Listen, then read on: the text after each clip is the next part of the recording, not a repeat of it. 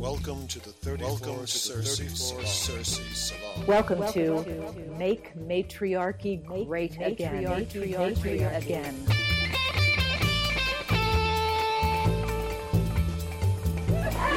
possible d'interagir tout au long de ce cours.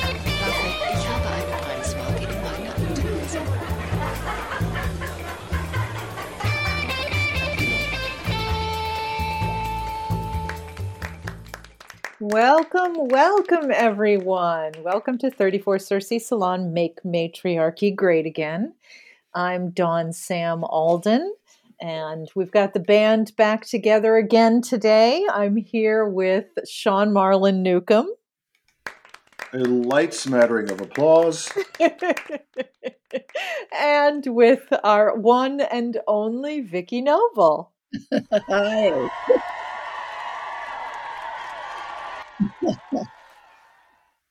Welcome. And uh, today we're going to be doing our International Women's Day episode. Um, we've been talking about doing this for a while, and uh, we wanted to take a sort of slightly different tack on it and look at it from a historical per- perspective. Um, since I think I, I, think sometimes the United States really doesn't quite know what to do with International Women's Day. Even um, though oddly enough it started here. even yeah. though it started in your own city of My new york. city that's right. Mm-hmm. let's give new york a shout out with a little applause for that.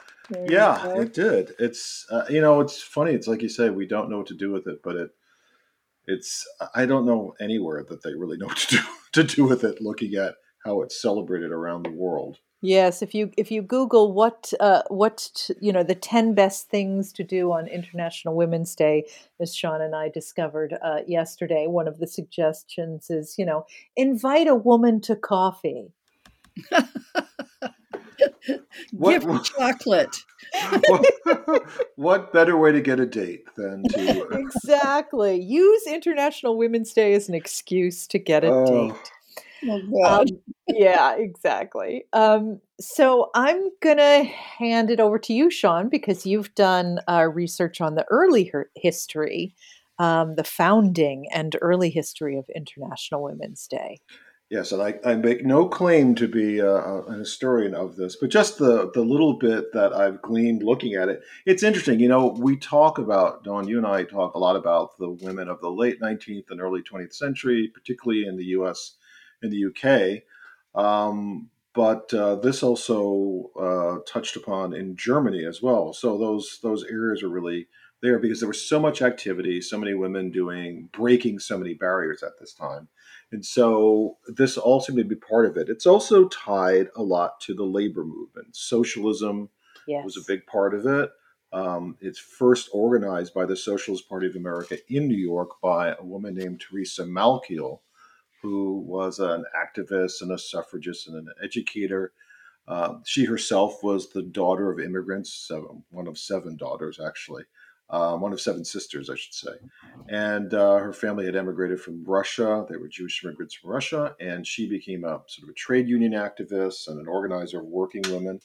And this was sort of an idea to help yeah, put a spotlight on women's issues. Just like we say, this more things change, the more they stay stay the same. So how do you how do you get people to pay attention to the issues of women? And right. this was one of the things that she came up with. And keep in mind, this was still eleven years before um, the amendment to the Constitution to allow women to vote. Exactly. Yeah. Exactly. she has uh, a little quote. I'll just uh, from something called "Where do we stand on the woman question?" Uh, which you could probably still say in the 2024 election. Mm-hmm. Um, it's her. The blurb is uh, for working women of today. The working woman of today finds herself between two fires. On the one hand, she faces the capitalist class, her bitterest enemy. It foresees a far reaching danger in her emancipation, and with all the ability of its money power, tries to resist her eventual advent into the civilized world. In her anguish, the working woman turns towards her brothers in the hope to find a strong support in their midst, but she is doomed to be disillusioned, for they discourage her activity and are utterly listless towards the outcome of her struggle. Mm. Wow, that does utterly list. familiar. It has a kind of a current flavor. yes, I thought you might say that. So- Well, I, I remember reading about some kind of women's march that happened in New York e- earlier before they actually called it an International Women's Day. That was uh, they were marching for I don't know shorter work days, I think, and better pay. So it it did have uh, socialist already socialist uh, principles at work, but um, but I think that it was inchoate. You know, it was like Mhm. thousands of women hit the streets. Uh, but It's it's interesting you say that too because we'll come to it in just a little bit. But a similar thing happened in Russia in World War One, and it gives rise to the Russian Revolution. It's this kind of yes, you know I, I thought that was the most interesting tidbit that uh, I found in the in all the historical writings. yeah, it's crazy. I mean, we talk about this all the time. We've said it a thousand times, but all the stuff, the the achievements of women are just so very easily erased. Yes, so easily, right? And it was they were they were uh, marching and uh, rising up because of the food prices. The. Yeah, let, let's we'll, we'll come back around to it. So I'll, let's get through the the Women's Day and then the the sort of the German aspect, and then we can come to the Russian because it, they almost go like dominoes. Because so you get this set up in New York, and then these German socialists, um, you know, are inspired by the idea. I guess Clara Zetkin is one of them. Um, I did I hadn't heard these women's names before. She was a feminist and socialist leader. Um, she was, you know, someone who was uh, very active in trying to make things better for workers.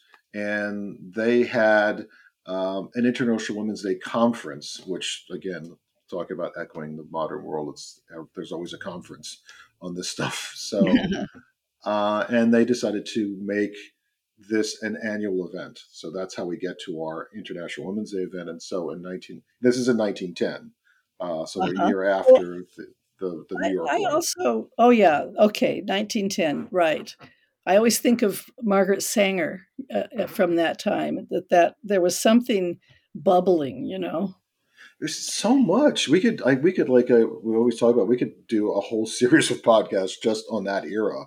Uh This is- huh. Yeah, yeah. I mean, because this was swinging into Berlin in the 1920s, which was, you know, a hotbed of all sorts of pro- progressive ideas, from LGBTQ ideas to socialist and labor. I mean, it was all popping. Yeah, in Germany. Paris, Yeah, and Paris, exactly. Mhm. Yeah. but but here, here too, here. amazingly. There and was I no- did it was not very long after that. I think I I read something about them actually calling it International Women's Day in Russia uh, in 1913, but then you know hitting the streets after the war. Yeah, well, okay, so um, so 1911, there's the first year that it's sort of celebrated officially. Germany, Austria, Switzerland, and Denmark, Ah. um, and they is, demand the right to vote and and uh, stop gender discrimination in the workplace. So one of those two things has changed.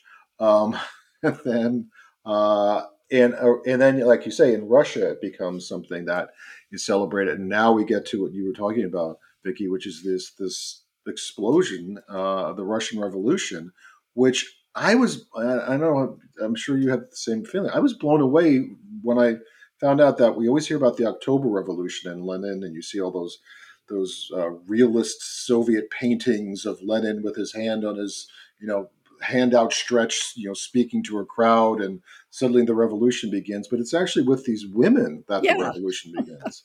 Bread and and even before that, the the whole idea of bread and roses comes from Russia. The bread and roses campaign. Yeah. Could I you mean, say? I- could I you say more about that? Pardon? Could you say more about that? I, I didn't really. Yeah, I, don't- I don't really know much about that. Do you? What's What's the Bread and Roses campaign? Uh, let's see. Maybe I'm conflating. Actually, maybe it was in America. I still Right. like the I still like the name anyway. Well, I do too. I love it. You know, I have such a moving uh, memory of. Um, th- do you know the movie uh, Pride? No. It's a wonderful, just wonderful, so creative, sort of independent movie called Pride, made uh, about the year 1985 uh, in Britain, and uh, it's about the gay movement there, and but it's also very much about the uh, miners' strike Mm-hmm. that went on for a, a couple of years, and the way that the uh, gay group in London uh, actually decided to raise money for the miners, and they ended up going oh, to yes. it's yes. it was. I've The seen the ads for that. Yeah, yeah, to in the eighties. it's brilliant. It's very heartwarming. And in one scene, when they're up in Wales at this place that has sort of inadvertently uh, allowed them to come, um, and the gays are getting together with the miners, um, the the women, the Welsh women, spontaneously.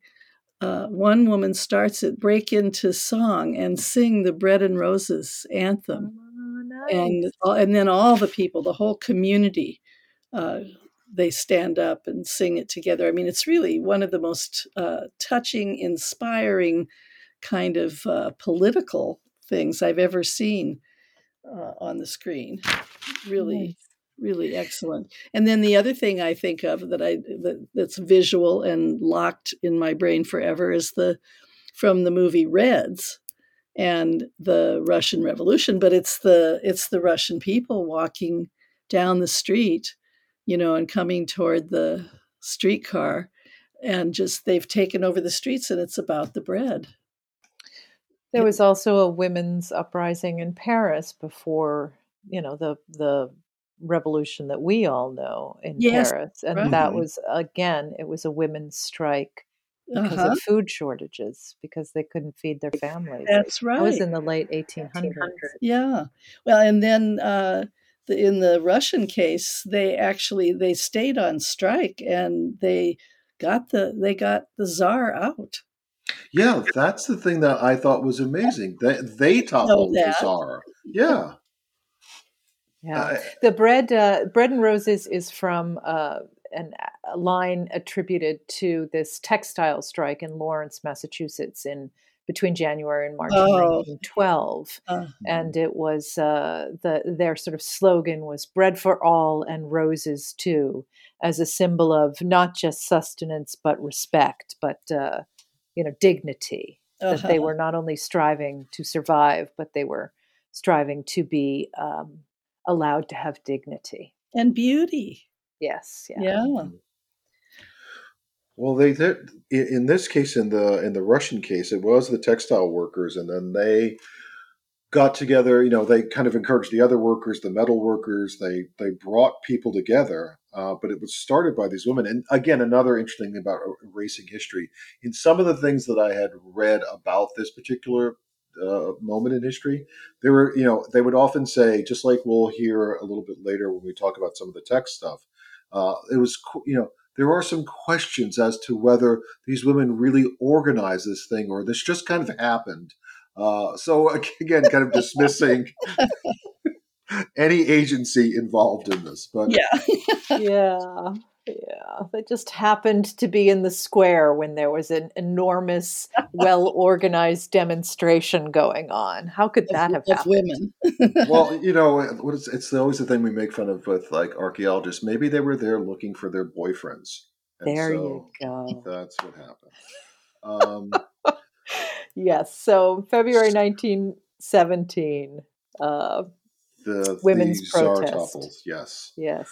uh, yeah, and it's actually are amazing. It's it's amazing, and it, but it does get adopted, and uh, the International Women's Day as a as a annual celebration gets really supported in the Soviet bloc countries initially, uh, Oh. and, uh-huh. and and the Soviet Union makes it an official holiday in '65, and once they do that, then uh, of course all the other satellite states want to curry favor, and then they begin to celebrate. So the states like Bulgaria and other places, although uh, to its credit, uh, obviously Germany was a central place for this because, as we said, that's where the you know Clara Zetkin and the other German socialist women had you know proposed this as an annual celebration, and so East Germany was particularly focused on International Women's Day and then and honored the day. Or what do we what do we? Because uh, I know the the German language is something dear to you, don't I think it was Frauentag that we uh... Frauentag, yes, which yes. means you know in typical German fashion, the way to create a new word is just take two nouns that exist and shove them together. so Frauentag basically is Women's Day. Mm-hmm. So it's uh, it is celebrated there, and it, I think it's still it's one of the places where it's still sort of celebrated in a more serious manner, and understanding that. Although when we talk about other international celebrations, as we found yesterday, it's a lot of things of like, yeah, cho- I don't know if they said chocolates, but was, they might as well have said chocolates uh, and flowers and all this Small kind of gifts, stuff. So, yeah, said, yeah, yeah. I found the line that caused me to conflate the Russian and the American. Uh, the it says about the St. Petersburg um, uprising, once unleashed their cries for bread and peace mm-hmm. could not be quelled. And the and then the czar was had to abdicate. So bread and peace, bread and roses. Sorry, mm-hmm. I put those together. No, it's just still the same. It's a great just the the fact of it is is amazing. And the fact that we don't know about this is even more amazing, but not surprising. Yeah. Um, People so, do keep trying to bring it to the to public attention in some way but but nobody really organizes the way they organized the women's marches uh, and the pussy hats and things like that um, so i don't know it just doesn't get that kind of press well we could talk about a little bit as because what happens and i wanted to ask you i mentioned to you i wanted to ask you about it because one of the things in looking at the timeline of how this is celebrated is it gets taken up by second wave feminists, as they call, as they called a certain generation of women. Um, that would so, be me. that would be you. so it says it's taken up by second wave feminists in the 60s and then adopted by the UN in 75. And we'll talk about that latter part and we'll talk uh-huh, about what, this uh-huh. year is. But what was your experience, if any, with how people looked at this uh, at that time as part of, as being as a second wave feminist? Gosh, I don't remember. Isn't that funny? I, I was very active from uh, 1970 uh, in the women's movement in Colorado Springs and in the women's health movement nationally, and uh, and I was really radical and really fired up, and that was my whole life was women's liberation and feminist fem, feminism. Excuse me. so it's uh, you know I think the mainstream feminist movement is where all the history goes down and um, and the movement for the ERA, which we'll talk about, and things like that. So um, I don't really remember anything about International Women's Day. And that doesn't mean that we didn't know about it, but again, I think it never has really, uh, it's never held a central space in uh, in the US, maybe in the West in general. Maybe it just hasn't done that. The women's um, marches and other, you know, there were lots of really important big events that took place in uh, in the 1970s, but uh, but in International Women's Day in particular, I don't know. I, am willing to bet. Oh, I'm sorry, please. Go yeah, ahead. go ahead.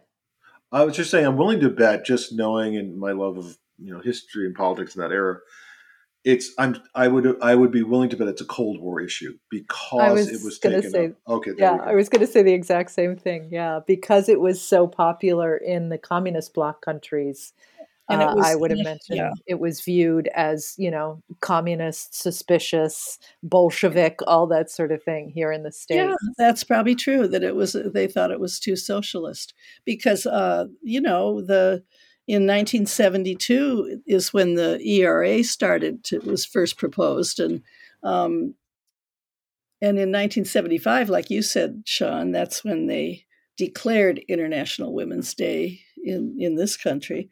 But uh, it just wasn't really anything. It wasn't maybe it wasn't grassroots enough here. Yeah I just you know there's so much uh, there's so much pushback on on obviously gender is a fault line everywhere, and it can be particularly um, unsettling in in culture because it, it upsets the the primary apple cart that people have structured. But when you add this other element that you know it's just you you see all the Soviet nations adopting it, it becomes kind of like well just to be opposite.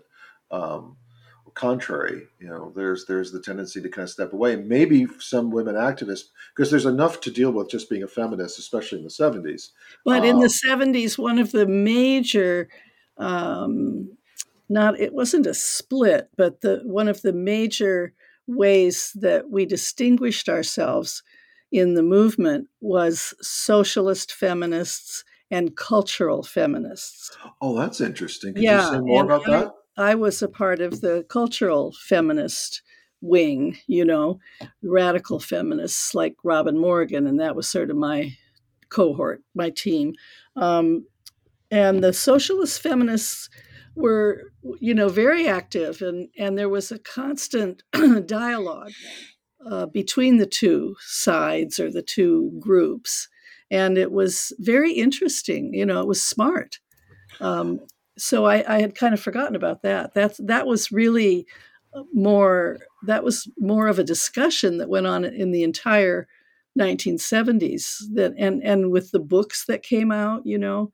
Um, a lot of the books were socialist feminist books like uh, Shulamith Firestone and uh, who else? Uh, I can't I, there's one about cyborgs but I can't remember her name and then there were the cultural feminists you know sisterhood is powerful and uh, could you could you please say more about just what the distinction is just so uh, i mean because i i could guess what it is but i just i would i'd be curious and i'm sure some of the listeners might be. Well so, there I mean, was a spectrum of course but uh, the basically radical feminists were cultural feminists or we were we were called that. Um, radical feminists wanted to you know, smash the nuclear family and uh, and marriage as we had known it, and get women free in some way to be agents of their own reality. And so it tended more either towards separatism. Very radical women became uh, lesbian feminists and actually separated from men, at least for periods of time and you know had their own land and their and you know we created cultural institutions. We've talked about that before in different ways on this program because there were so many things that in the publishing industry for instance and the music industry places where women weren't given venues we we created our own. I say we as a collective. Um, and the same with women's health. Women's health was so poor that we took it on ourselves, you know, and had self help groups and used speculums. And it was this radical idea of looking at our own vaginas, you know, looking at our own bodies rather than it having only been a male lover or a male doctor who ever would have seen that part of ourselves. That's the way we thought about things. And that's that's much more on the cultural side.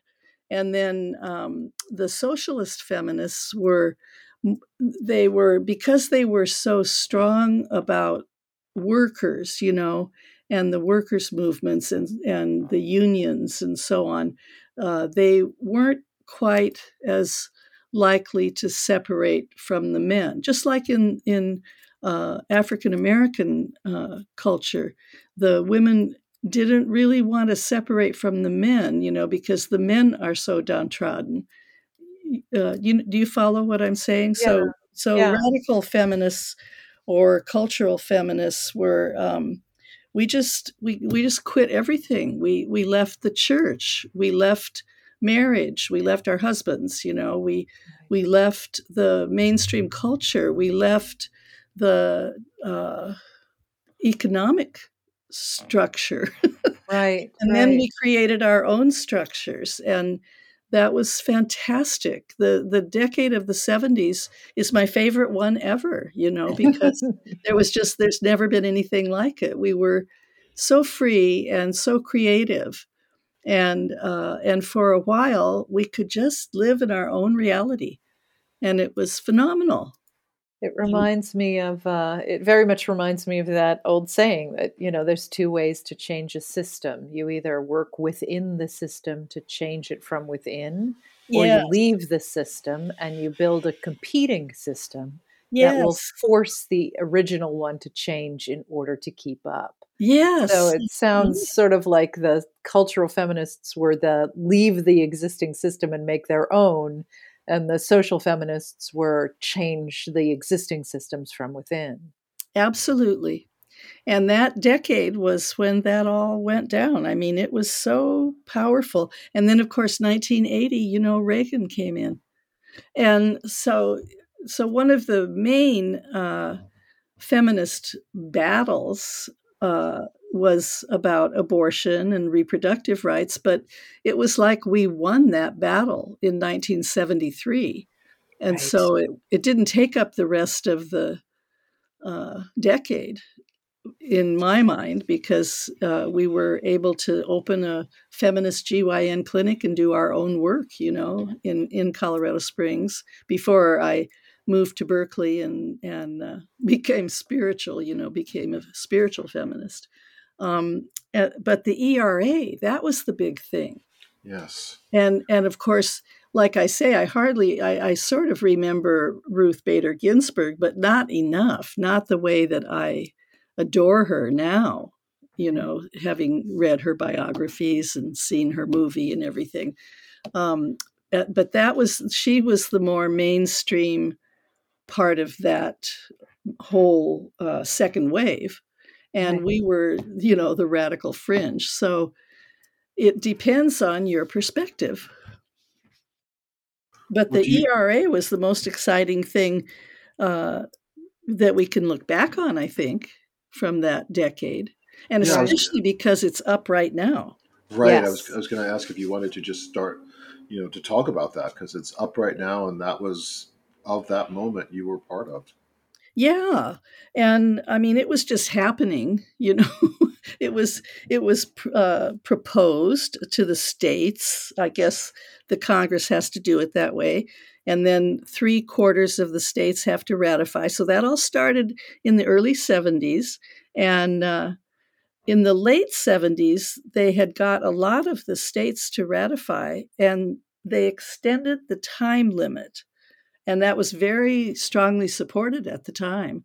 And so they obviously they could do that again and and uh, maybe they have because now they have finally after the last few years the last 5 years they've gotten the other two states that they needed. It was Nevada and then I can't remember. Do, do you guys remember? Somebody just ratified I believe it was Illinois. Illinois, Oh no, think that's what- Virginia was the Oh. latest. Yeah. maybe Oh, So okay. it passed the the amendment passed the House and the Senate in 1978. So the bill went through Congress Congress and was approved. But with any you know um, Yeah. any amendment to the Constitution, they need a certain number of states to ratify it before it can actually go into um, go into practice. It can become an amendment to the Constitution and become the law of the land. so, now after 50 years yeah, yeah. it's been so- ratified and uh and Nevada ratified it in 2017, Illinois ratified it in 2018, and Mhm. Virginia became the 38th state to oh, so ratify were the three. ERA Okay, in 2020. Yes, so the So last. I, I saw that um, I saw a little clip of Ayanna Pressley in the in the House putting forth a resolution now uh, Mhm. from the Senate Judiciary Committee, I think, and then uh, and then they're going to vote. It's already passed by the House this time since February, um, and and supposedly has bipartisan support. So we'll see. Uh, it, it- that's it seems it it, se- it seems like it would be just an amazing thing if we could do that right now. That's what you can do for uh, international to celebrate International Women's Day. Yeah, exactly. Pass exactly, the ERA. Yeah. exactly. Dawn, did you have the same experience uh, since we are contemporaries? I always felt like I heard a lot about the ERA as a kid, and then I never heard anything. It felt like I never heard anything about it for decades. Yes, And well, it was completely shut down by Phyllis Scha- Schlafly. Schlafly, yeah. Schlafly Yeah. and her group. And the best, I, I read a book, uh, let me see when this book came out. I read this book in the last decade. It was so exciting. It was such a page turner.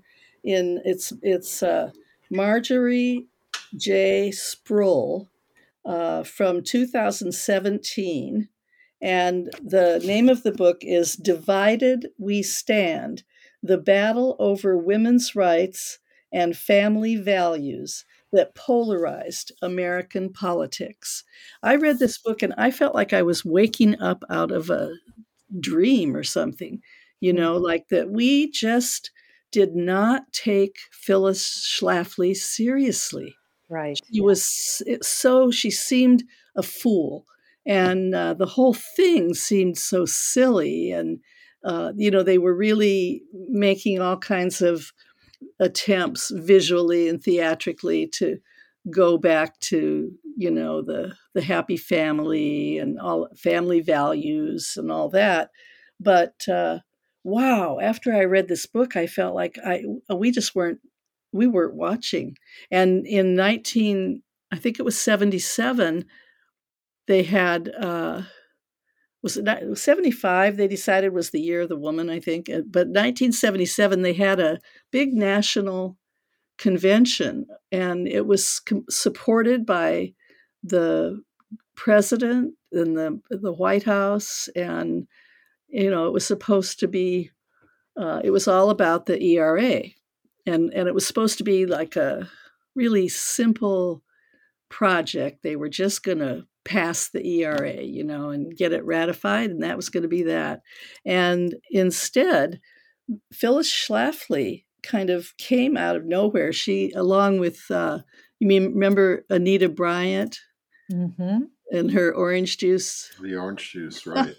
and Yep. her songs, you know, on TV. I mean, she was really, she was really uh, uh, the nemesis of uh, the the gay movement. But Phyllis Schlafly was ours. She took it. She took it down, and the best way, uh, as far as I'm concerned, I mean, this book is fantastic. If you have it in, you read the book. Um, but there was a mini series just two years ago, I think, maybe maybe 2020. Yeah, I think maybe 2020. Mrs. America. Yeah. Did- yeah. either of I you didn't it? I didn't watch it, Yeah. but I remember uh, hearing quite a bit about it. Yeah. Well, I I watched. I can't- I watched one some of the episodes. Huh. I watched it. I have watched it so many times. oh really? Yes, I, I was knocked out when I saw this. It's it's a historical drama. You know, it's a feature. Well, it's a series, but so uh, I think it had seven. Uh, I think it had. Let me find the episodes because they're great. Uh, I I think we're I, I think we're coming up with another podcast uh, review. where we can Yes. do- There you go. Perhaps we'll could have to be. it. Could be. I felt like when I saw the series, I felt like they must have taken it from the book I had read, Divided We Stand, but they never credited or anything. And, uh, and it's uh, written by other people, so I don't. I don't really know if there's a connection, but but there ought to be. I mean, it was like the same thing. Anyway, the first they they divide it into episodes based on pretty famous women that most of us probably have at least heard of. And so the first one is Phyllis, Phyllis Schlafly. Um, and then the next episode is Gloria, so Mm. Gloria Steinem. Right. Uh, and the next episode is Shirley for Mm, Shirley Chisholm. Shirley Chisholm. It Yeah. was like uh, a blast from the past for Wow. me. You know, I Yeah. couldn't believe it. And then the and then the fourth uh, episode is Betty. Betty Friedan. Yeah, and then uh, and then two couples that uh, appeared on television together and talked about the ERA, um, and then uh, Jill, uh, Jill Ruckelshaus. I now again see she was so much in uh, like a centrist and in politics. She was a Republican, but Oh, she was a feminist. And so that segment was really interesting to me because I I didn't I know her name, but I didn't know, you know, anything about her. And then the seventh one is Bella, Bella Abzug, wonderful. Um, and and and these are all played by good actors, you know. Uh, the uh, let's see, uh, Phyllis Schlafly is played by Cate Blanchett. Cate Blanchett. Oh my who God, it was yeah, so is freaking wonderful. She did- Brilliant. yeah. She was brilliant. She's amazing. She's an amazing actress. yeah. And terrible indeed. terrible. Yeah. yeah. Well, And Sean, you asked. Oh, sorry. Go ahead. Well, just that there was one last uh, episode called Houston, or no, sorry, two last episodes, but the one called Houston was the big convention.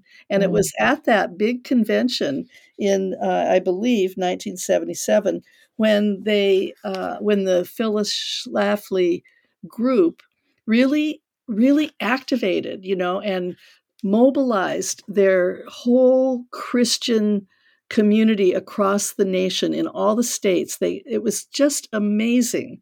And they mobilized and they came eh, to Houston and they had their own big thing you know their own kind of rally and uh, and convention and all that. And and it was effective.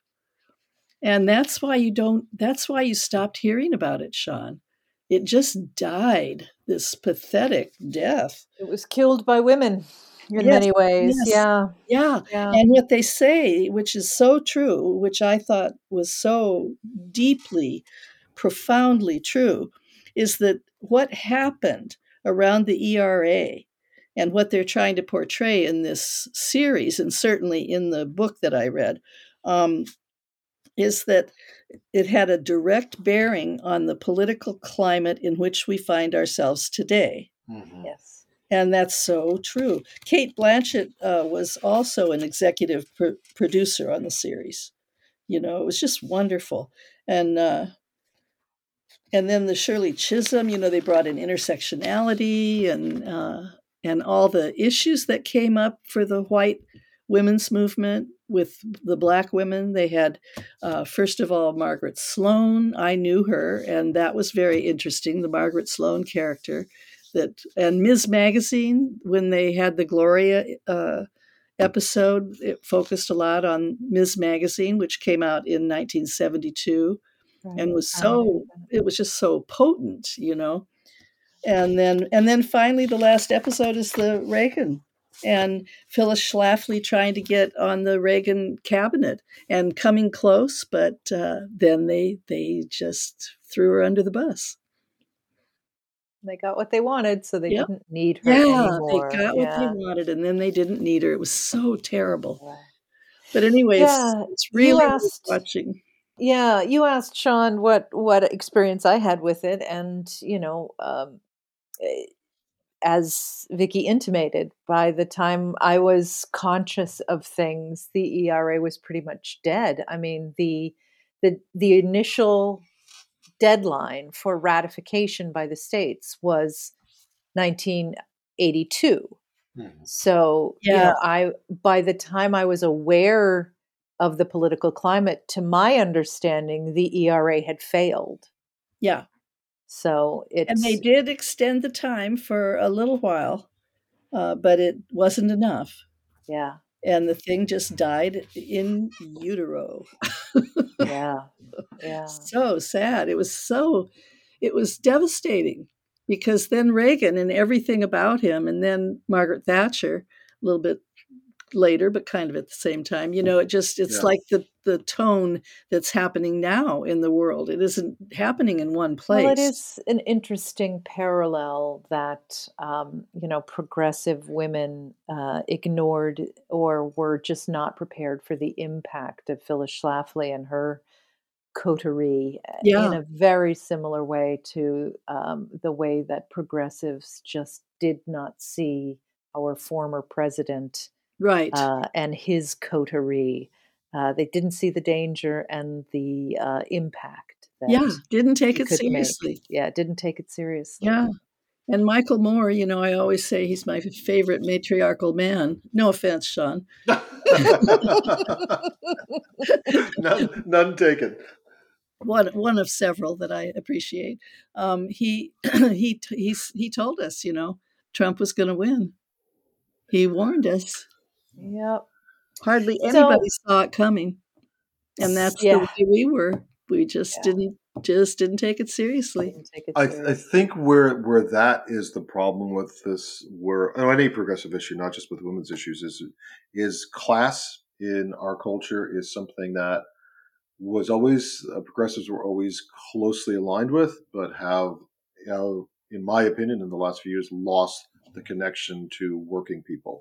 Uh, and working people have become suspicious of progressive activists, and and that's where movements that are that that can seem um, you know sort of reactionary get Uh-huh. take hold because it's because progressives aren't engaging working people um, so anyway that's just a not to go off on a tangent but i think that's which how that kind of brings gets us lost. back Yeah. to International Women's Day, which you you, know go. was closely allied with the um, with the labor movements when Mhm. it first started. exactly And now we Um, do have a resurgence of uh, the labor movement.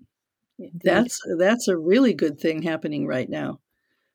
I mean, well, it's, hopefully it's a cycle. You know, maybe it's a symbol, Yeah. you know, a signal that we're the cycle for women's movement, labor movements, all these things we're just starting to return to. You know, the hopefulness I always say, Vicki, that maybe there is, maybe there is a break a coming. We we pray anyway. yeah, yeah. that would be wonderful.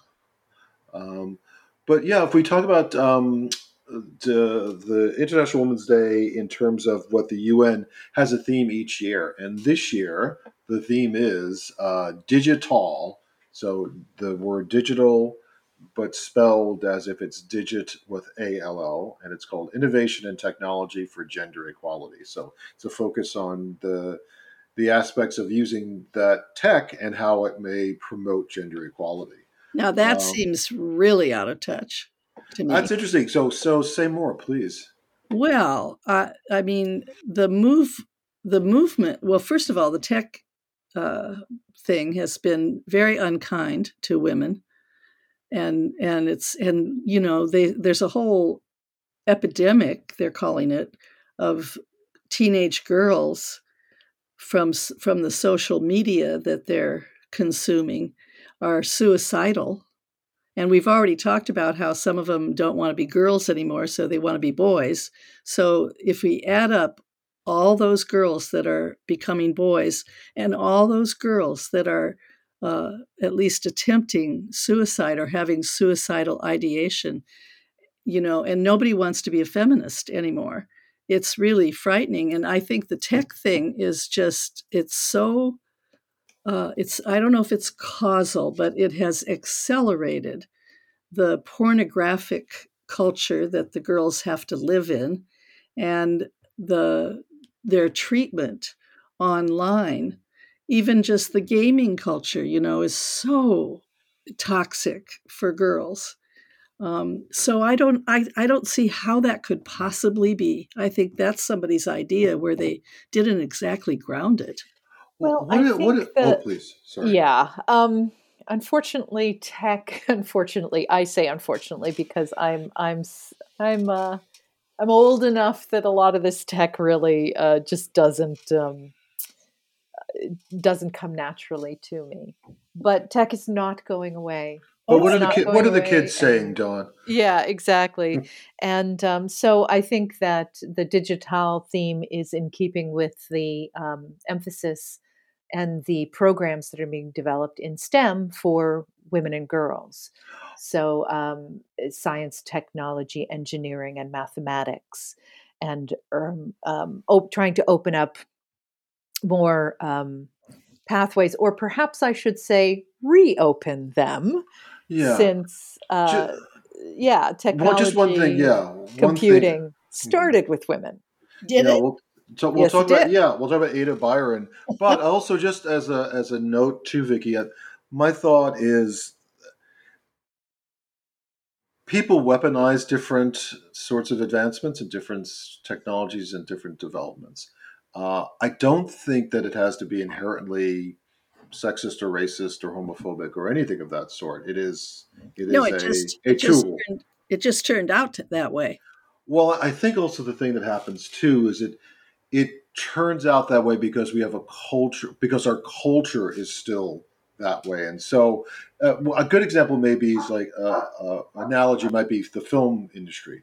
You know, in the beginning of the film industry, it was there were so much there's a dominance of women who were editors and screenwriters and and film and you know even early filmmakers. And once that became a money making thing, those women were pushed aside very quickly, and suddenly this very female uh, sort of uh, leaning industry becomes a male dominated industry, and tech is similar to that because you know uh, Dawn's going to talk about some of the computing women, but really the, the, the mother of a lot of uh, it's argued, of course, because of course women's achievements are erased. But Ada Byron, Ada Lovelace, I always say Ada Byron. Dawn and I were talking about that. Lord Byron's daughter. Lord Byron's one of my favorite poets, so that's why I always default to Ada Byron. But Ada Lovelace was. Uh, has been considered the mother of computing programs. She was a mathematician. Her mother encouraged her to be a mathematician because, well, when you're Byron's daughter, Byron wasn't exactly a very stable guy. Uh, brilliant poet, and I love. But not the he wrote. best father figure Not and the- head of household. Exactly. Indeed. Exactly. Yeah, he's. I mean, he's really he's very similar. The Romantics, as we know, were very similar to our '60s rock stars. I mean, that the same sensibility, the same uh, you know uh, But back mindset. to Ada. yeah. But anyway, anyway, just but the reason I'm bringing Yes, that tell up me is because about her. I don't know about her. yeah. Ada is uh, Ada was his daughter, and her mother encouraged her, and that's why I was bringing up about the, what these guys were like, because her mother did not want her to develop the same kind of madness that her father had. So she encouraged her in mathematics and in science, and so what she did was uh, she was uh, tutored and she uh, learned a great deal, and she came into the acquaintance of Charles Babbage who was a mathematician and an inventor, and he's called the father of computing. Uh, he was one of the first people, and this is in the early 19th century, so the early 1800s, to um, develop the concept of computing. Although Ada is credited really with having the greater vision about what a computer could do. So the way we look at a computer as something which is not, which is a general use device and can do many things uh, for us, like we do, like like we use it for now, was Ada's kind of vision, and she is credited with being the first person to write a program, a, a workable computer program, an When, algorithm. when was this, Sean? this is the early 19th century, so Byron. I'm Sorry? sorry. Can I just try to get uh, anchored here in space and time? I don't understand because I didn't understand that there was anything like a computer. I thought, like in Hidden Figures, I thought the computer came in a hundred years later. Oh, Oh, and no. absolutely it did. Yeah, Well, it's but- just but- the it's the mathematical theorems and Ah. the higher math that led that sort of um, when you follow that math, that's the path that um, computer computing came from. So she sort of started that branch of mathematics Uh huh. that led to um, the type of mathematics that would develop computers. But that's actually, to, but, to, but to be clearer, though, actually, she did also talk about a general purpose mechanical machine. Ah, it wasn't yes, just- the analytical yeah. machine. Yeah. Yeah, so not just the the idea of the mathematics, but how that mathematics would be used as a machine. So in a sense, yes, 100 years later we could do it that we developed the kind of tech that could be could support it, but the concept of it was something that was developed. Charles Babbage, of course, rightly gets a lot of credit for it, but Ada uh, Lovelace uh, sometimes gets credit for it, but we know one of the things I discovered in the research is the reason she was discredited was people were uh, misdating her correspondence and saying, well, she couldn't have possibly have known this. Well, we- know why they say that because she was a mm-hmm. woman. But she couldn't possibly have known how to do these particular things because she wouldn't have had the training or education by that point. But when you go back and look at the actual uh, research and the information, yes, she was clearly already had been well on her way of learning. So yes, and you know, artistic people and radicals they tend to be way ahead of the game in terms of education, um, self education. You know, I'm thinking of uh, Elizabeth Cady Stanton, who uh, homeschooled her children because she thought that the people educating them were too dense yeah. and wouldn't do a good enough job. And she was probably right. Yeah. I, oh, and just to, to finish up, because I know Dawn, you've got a, a, lot in terms of the the women who came in computing, because this is, you know, uh, as I say, Vicki, you know, it does remind me a lot of film, the, the world of film, and how much women were involved in that. Huh. Uh, and this is why I would, would, say that it's not. I do not think tech is inherently misogynist or male. Um, I think that it's just simply a field of study. And, well, the industry is the industry because our society yeah. is inherently misogynistic and male. Yeah, that everything in it bends Slides. that way. Bends Slides yeah. in that direction. Absolutely. yeah. So, well, the way we know about Ada's uh, knowledge is that she was translating from Italian, yet another brilliant skill of hers. Um, an article that an Italian mathematician wrote about Charles Babbage's uh, uh, proposal for this computing machine. And in it, she gives a, notes that are three times as long as the article. And that's how we know so much about her, wow. mind, her mindset, et cetera, et cetera. And with that, I will pass this on to the next level, next uh, stage yeah, in history. So computers, as as sort of as we know them, um, uh, was developed around World War II. Were uh-huh. primarily developed around World War II, and this is probably what you're thinking of, Vicki. That uh, the yeah. ENIAC, yeah. the ENIAC, which um, was invented uh, in 1945, 1946. Uh-huh. Is that there. Hidden Figures? Is that no? That was uh, no. Hidden last... Figures is later. Okay. Yeah, Hidden Figures is later. Is but... that like the like Enigma? The co- the guy that broke the code for. Enigma? Nope, that's something else as well. But the computer, it was a computer. The ENIAC was here in the states. Okay. Yeah, the okay. Enigma code was over in Britain. Okay, right. Okay. Yeah. Yeah. All right. So uh, two men were credited, and I'm going to say we're credited because we all know that history erases women. So two men were credited with designing ENIAC, and of course, when it was, you know, uh, released to the public, they were the two, uh, the only two that were celebrated as having created this incredible new technology. But um, there were over 100 female mathematicians that were working as computers in the sense of they were the ones who computed. Um, the verb was turned into a noun referring to these women. And uh, they were the ones who were programming the hardware. And of course, the hardware was considered the only thing that was important but they were creating the software. Um, in the beginning, they weren't even allowed into the giant room where the computer existed, which was like 50 feet by 30 feet, this, you know, enormous machine, because they didn't have the security clearance. And so they handed women paper diagrams of the computer, and they were expected to program it using paper diagrams. They had no programming languages or manuals because none of those things existed. So they sort of developed computer programming because they were, you know, expected to make the this ENIAC work. Huh. Um, there was a general sense that the the computer itself was the important thing. And so this was considered sort of secretarial work. Even though it was an incredibly intellectually demanding job, it required trained mathematicians, and they were sort of inventing programming languages as they go. Um, there's a couple of uh, good sources if you want to learn more about this. Um, Jean Abbate wrote a book called recoding gender, Ah.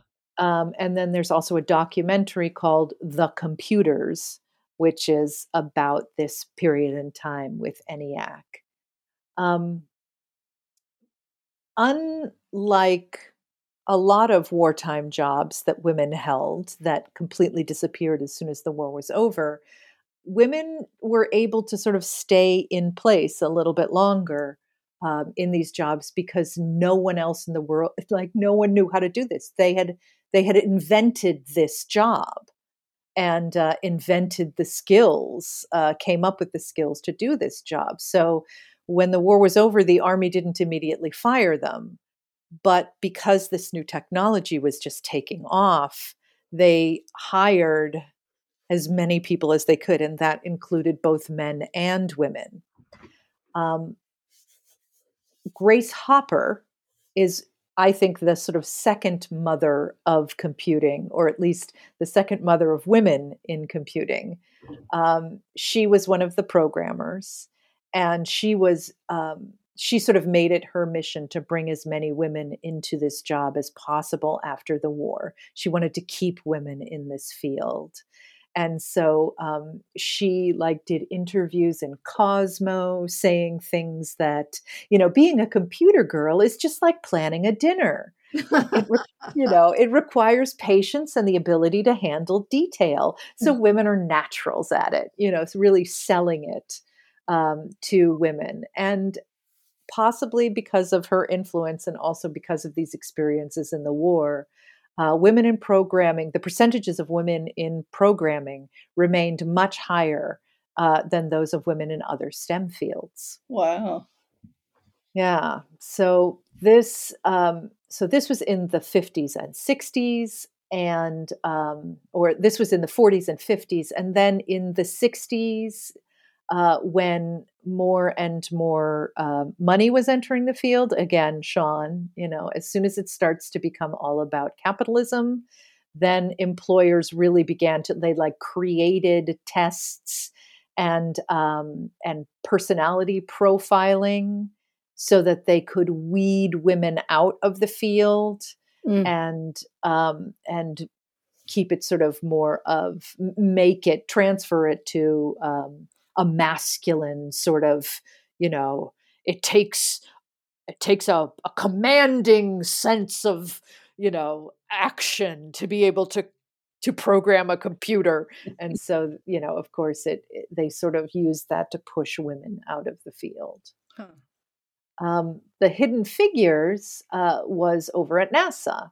Yeah. Um, so you know related but not the same. And uh, and the hidden fig- figures again um, these were the word calculator also just like the word computer also comes from uh, the work that the women did because they were again brilliant mathematicians.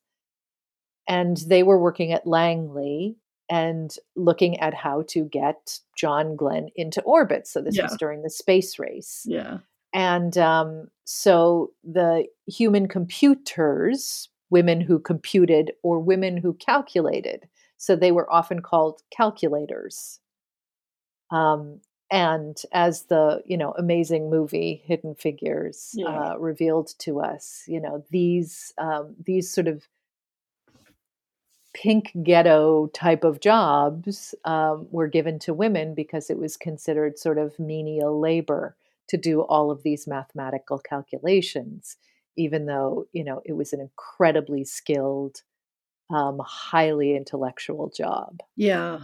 And the, the movie, just to, uh, an aside about hidden figures, is that, you know, we use the word now intersectionality, but mm-hmm. that's what that movie showed more than anything. The, the, being a woman was already really difficult being a black woman in in that context where women were doing the computing you know it was a double dose of exactly. patriarchy exactly so yeah so the idea of this international women's day focusing on women in stem particularly women in uh, digital fields like computer programming is actually very similar to the way that you know International Women's Day started here in the states ha- had to be adopted and carried forward by other people before it could come back to the states and um, be an opportunity for uh, American women to be celebrated and hopefully advanced in the culture. Uh-huh. In a similar way, you know, tech and computing really was the domain of women when it started, and then they were pushed out.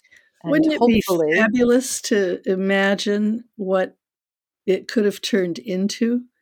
yeah, similar to yeah, had women been at the forefront of yes. it the enti- during its entire development and how they would have decided to use it you know that's i mean that's true in every field if yeah. if women were governing uh, society how would it be different you know and i don't mean you know the marjorie taylor greenes or the margaret thatchers i mean women as a group yes women together. and that of course, is why we must make matriarchy great again. Thank you.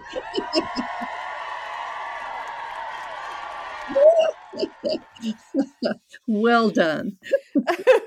Thank you. Well, I think that's a really nice place to to bring this all to a close. so, thank you so much, uh, Vicki Noble, for joining us yet again. Yes, my pleasure. And uh, thank you, Sean Marlon Newcomb, for being our, well, not Vicki's favorite, man. but our favorite, collectively our favorite matriarchal man. Give a little smattering. Thank you, guys. It's always wonderful. All these discussions are always just such a joy. So thank you. Yeah, that was fun. Thank you so much for joining us. Happy International Women's Day.